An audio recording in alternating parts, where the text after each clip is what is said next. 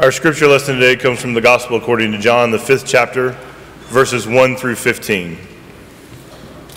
Hear these words. After this, there was a festival of the Jews, and Jesus went up to Jerusalem. Now, in Jerusalem, by the sheep gate, there is a pool called in Hebrew Bethesda, which has five porticos. In these lay many, blind, lame, and paralyzed. One man was there and had been ill for 38 years. When Jesus saw him lying there and knew that he had been there a long time, he said to him, Do you want to be made well? The sick man answered him, Sir, I have no one to put me into the pool when the water is stirred up, and while I am making my way, someone else steps down ahead of me. And Jesus said to him, Stand up, take your mat, and walk. At once the man was made well, and he took his mat and began to walk. Now that day was a Sabbath day. So the Jews said to the man who had been cured, It is the Sabbath. It is not lawful for you to carry your mat. But he answered them, The man who made me well said to me, Take up your mat and walk. And they asked him, Who is this man that said to you, Take up your mat and walk?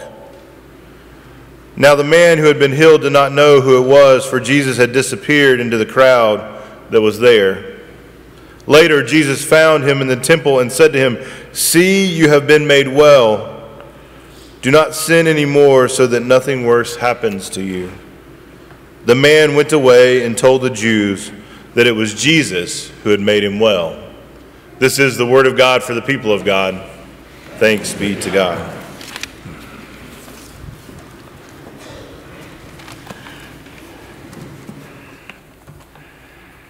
In Jesus' day, it was meritorious to be a person who would share alms with the poor and needy, particularly at the sacred sites in Jerusalem, the feast days.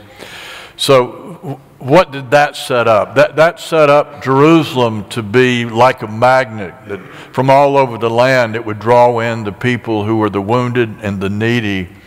And what you would find, there would be these gathering places where they would congregate. Bethesda, which you heard in the scripture, it was one of those places, a rather beautiful place, porticos, colonnades. It was a monument um, built in honor of the powerful and the prestigious, but its citizens, um, it were the blind and the lame. Do you remember that scene? I can't get it out of my head. Um, Gone with the Wind. And it was the battle scene, the Battle of Atlanta, and the camera zooms up and goes over the streets and the railroads of Atlanta. Then it comes down, and what do you see? What do you see? A mass a great mass of just wounded men lined up like cordwood, just multitudes of wounded. I have to think Bethesda looked like that. Because you see, these persons, they came there not just uh, for the alms, they came because of the legend. The legend went like this Once in a blue moon, a uh, invisible angel would swoop down over these waters and sometimes get just close enough for the tip of the wing to disturb the waters, and there would be ripples. And if there was ever a ripple in the water, then that meant the angel had passed by. First one in the water is healed. Yeah. Now, geologists have told us that uh, under Old Jerusalem, there were a number of springs and really underground rivers, and every once in a while, there would be release of, a, of an air bubble that would find its way to the surface, and that, that's what the disturbance was about. Isn't that something, though? This, this whole society gathered around bubbles, uh, bubbles of uh, half baked promises and truths. Don't you think uh, Bethesda had to be a divisive, a competitive place because there was only room for one at the top. Don't you think it had to be a lonely place? Yeah, there were a lot of people around you, but the person on the pallet next to you would be a foe, maybe getting into the healing waters before you could. Does it sound a little bit like places we were Competitive, you know, um, lonely. Jesus goes to Jerusalem. And what does the scripture say here in John? This is where he showed up. It says something about Jesus, doesn't it? The kind of places that Jesus got into. John tells us that at this time, Jesus didn't bring his disciples with him. He went alone. He didn't go there to share in the high feast days. He didn't go to teach his followers. He didn't go to draw a crowd. He knew that there were places in need of help and mercy, and that's where he showed up. What, what was going through his mind? Just picture it. He's walking through this massive suffering humanity, and there's an infected hand touching his ankle. There's a withered hand reaching up for alms.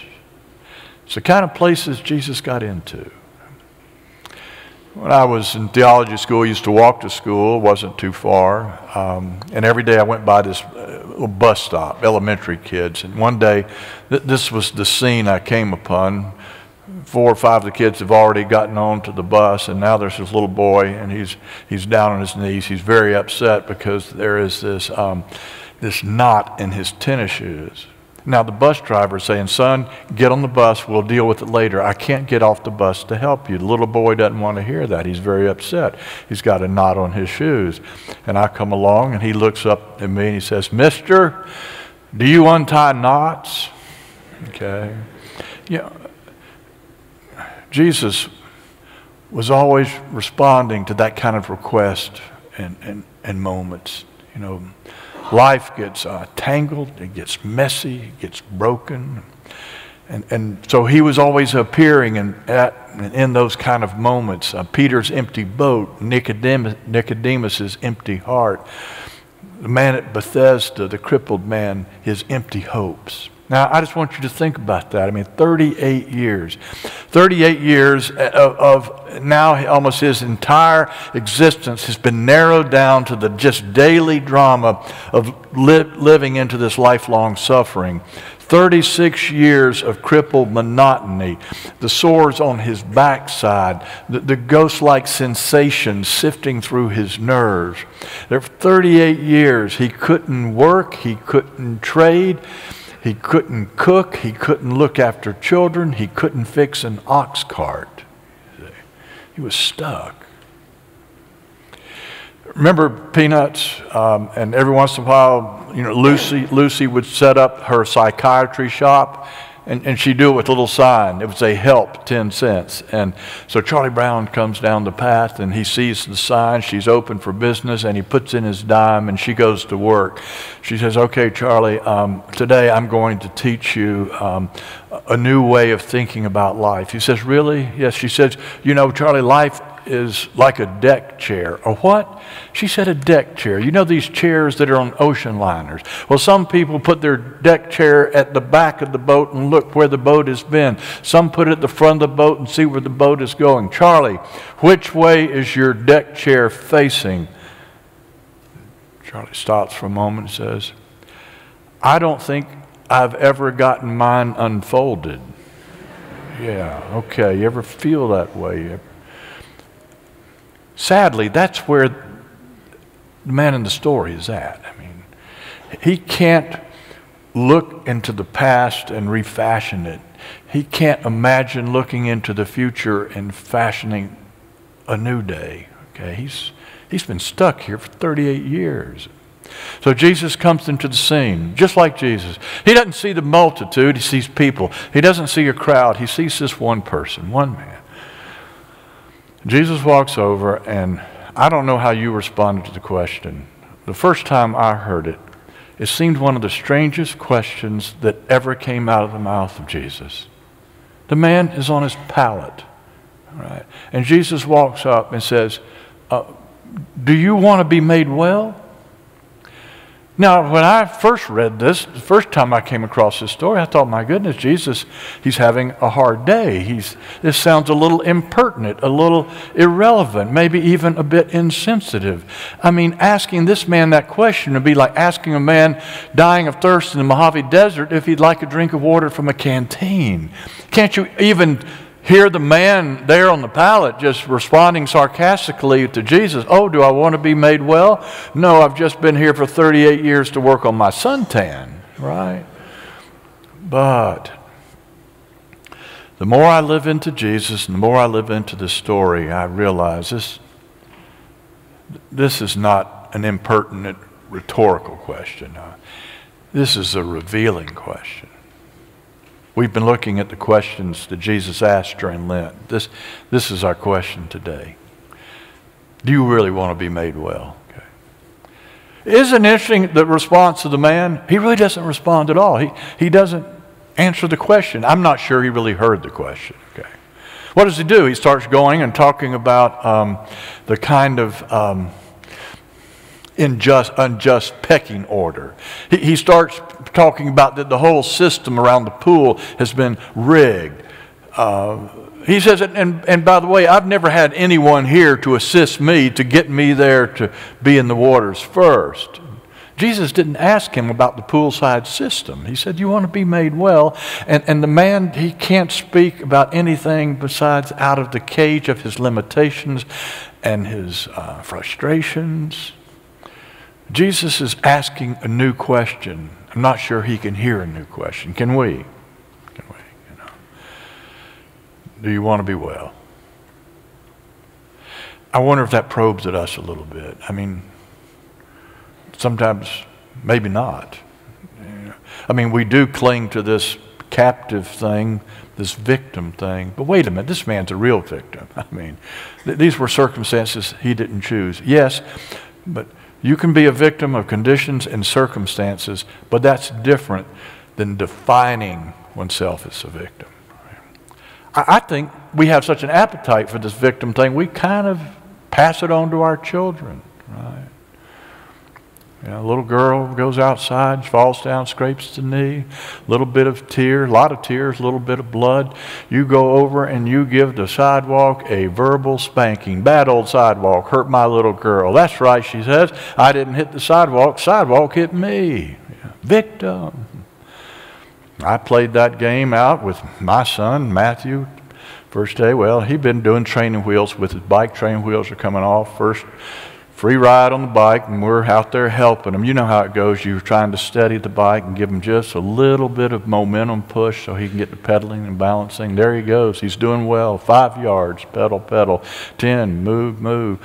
Fifteen, pedal, pedal. He veers to the right, goes right into a maple tree.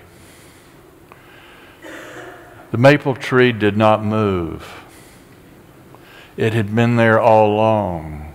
I walked over to the maple tree, gave it a good kick. Bad old maple tree hit my boy.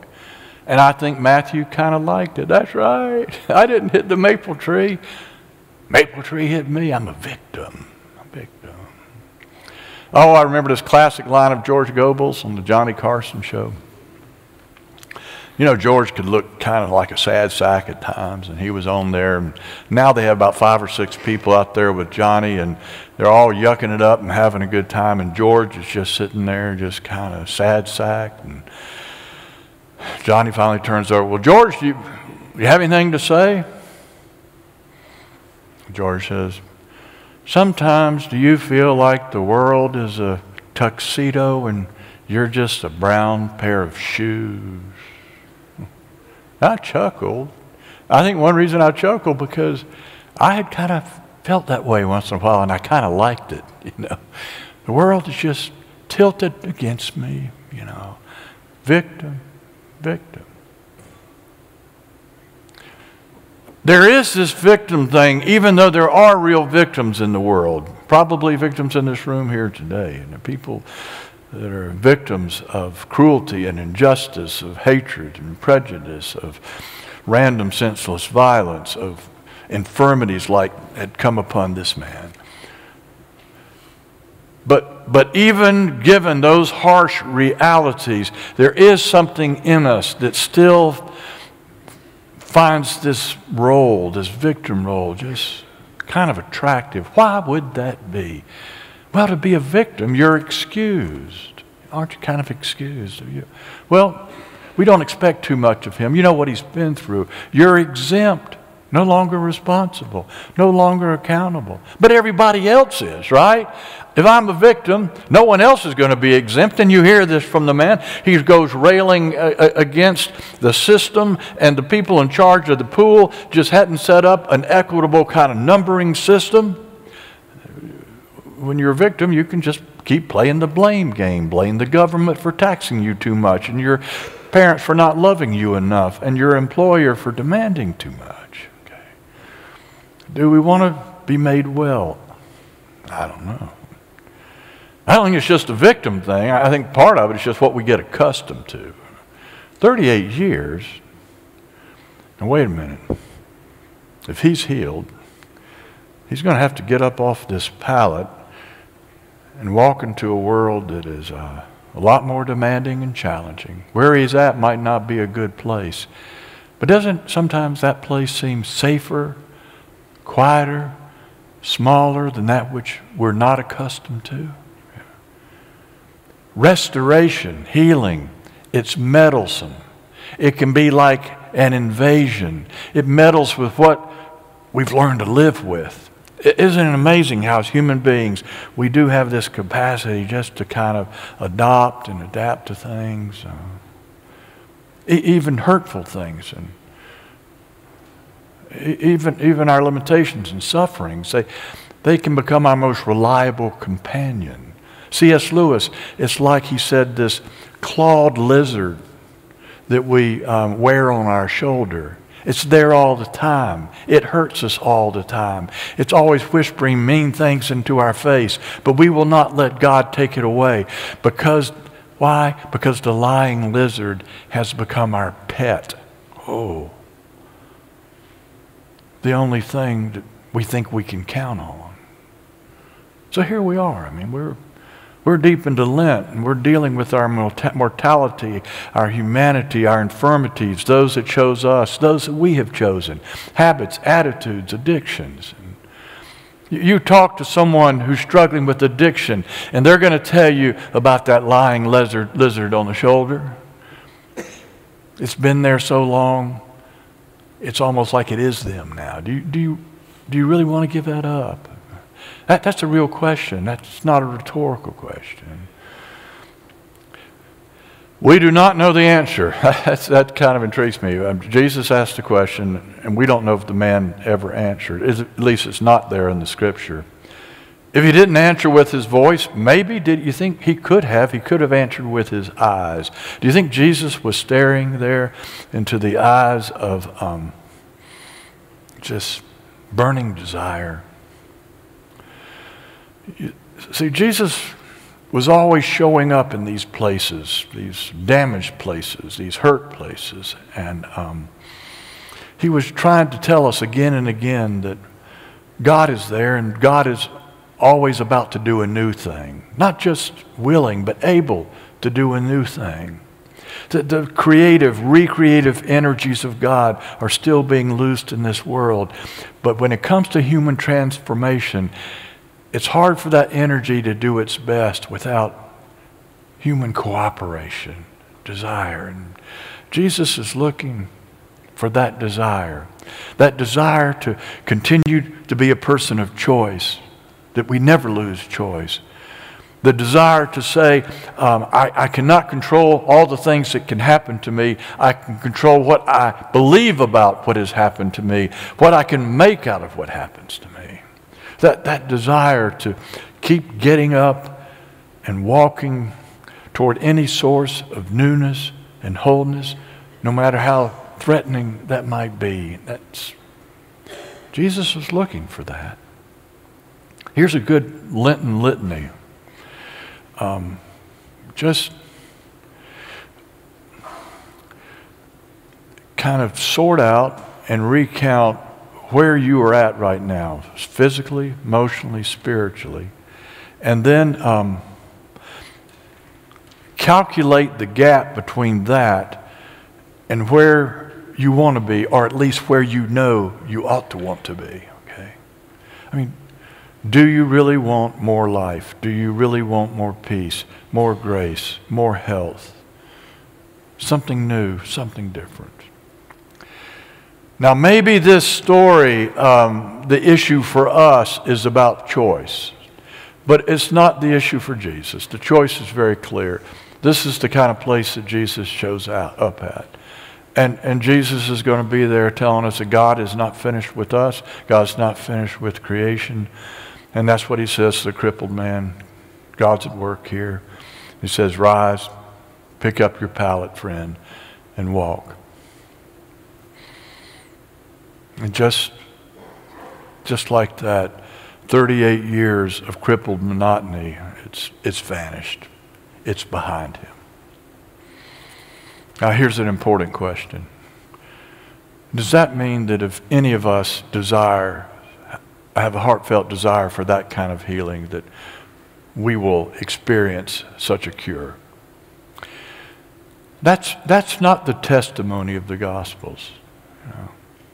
There were a lot of people there that day at Bethesda, and they did not receive that kind of healing. To be true to Jesus' story, the, the people that receive physical healing and that kind of cure, they were very much in the minority. Remember Paul? Paul wanted that kind of, um, that kind of healing. He, he talked about the thorn the, in his flesh. There was some kind of physical infirmity. We're not sure what it was. He pled, he begged, he prayed. And the cure did not come. But what did Paul say? Oh, I did find, or it found me, a grace that was sufficient. In other words, he was able to get up and walk in and through his infirmity, to live into it in a new way. You might say this was a kind of healing. At the end of this story, the authorities come up and they challenge Jesus because they say, My goodness, you, you healed this man, you did it on a high and holy day, and he's broken all the Sabbath laws. And you know what Jesus' response was? He said, My Father is still working, and so am I. I like that. God's not finished with creation, God's not finished with us. The powers of creation and recreation are still at work. God's still shouting us out of our tombs, still breathing life into our piles of dust. And what does that mean? Things will be made new? Yes. Healing? Yes. But healing comes in all kind of forms, in all kinds of ways. In the New Testament, healing is a lot larger word than cure. I had a friend in theology school. Um, we graduated together, actually. His name was Ernie. Ernie was blind. He was not blind from birth. He grew up in the Chesapeake Bay area of Maryland, and he was out on a hunting expedition. They were going toward the duck blind, and his companion tripped, and the shotgun went off, and um, both of his eyes were gone, and he was blind for the rest of his life we got to know each other in theology school, and Ernie one day said, uh, When this first happened to me, um, he said, I was stuck. He said, I was defined by my new limitation. I was defined by my blindness. He said, Rob, do you know what that means? I said, I think I do. I said, but you're here now. How, did, how did that change? And he said, uh, it wasn't overnight, but here, here's what happened. I kept going to the New Testament, and there would be these statements. It's the same statements that's in today's teaching, and you'll see it several times in the gospel, just like what Jesus said here. He said, I would read these words. Jesus would say something like, Rise, get up, pick up your pallet, and walk. And he said, This is what that meant for me. That was a word of healing. That didn't mean that I was going to get up and walk away from my blindness. What it did mean is I was going to try to respond to the grace of God and get up and walk back into having a blessed rage to really live, to somehow live creatively, redemptively, in spite, in spite of my limitations. He said, the first part of my healing, I walked back in the garden. As I grew up, even as a teenager, my, my family said I had a green thumb. I could grow tomatoes. I could grow celery like no one else. And I, I really loved growing beautiful dahlias and flowers. I'd given that up. He said, I walked back in the garden and I started raising prize winning dahlias. And he said, My friends would come up to me and they say, Ernie, we don't want to hurt your feelings, but really, how much joy can a blind man get out of rising, raising dahlias? And he said, This was my response. He said, You'd be surprised when you have an enhanced sense of touch and smell how much beauty you can still find in a dahlia. Okay. So I get to know Ernie. We're, we were friends in theology school. He went back to Maryland and he went to work for Methodist Church, um, a lot like this, a large downtown church.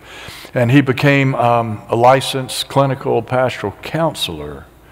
And I knew that that's what he was doing. And so we're back at Emory about 10 years later and we're talking. And I said, Well, how's it going, Ernie? He says, I, I really, I love what I'm doing. I'm, it's, for me, it's like sailing true north where I'm at. And he says, Here's something that I, I found interesting. I find that some people that are coming to me would not have come, at least not at first, if I hadn't if, unless I was blind. I said, I said, oh, wait a minute, you, are not saying they're feeling sorry for you. No, he said, that has nothing to do with it. You see, he said, I find that they come to me because they don't have to have the fear of me recognizing them in the halls or out in the streets. He said, You see, these people, they come with a gut load of shame. And they can walk into my office and unburden themselves with, with a strange kind of freedom. He said, I, I know, I, I don't say this to many people, but he said, my ministry's been blessed by my blindness. Had he been made whole? Had he been cured of his blindness? No. But would you say that there was a grace that had made him well, I would. I would. And so Jesus still appears in these kind of moments, in these kind of places, our Bethesdas. He offers to us for our sorrow and embrace, our tears a cleansing, our pain a balm, our burden a rest, our bondage a yoke, our joy a dance, he still says, Rise, take up your pallet, and walk.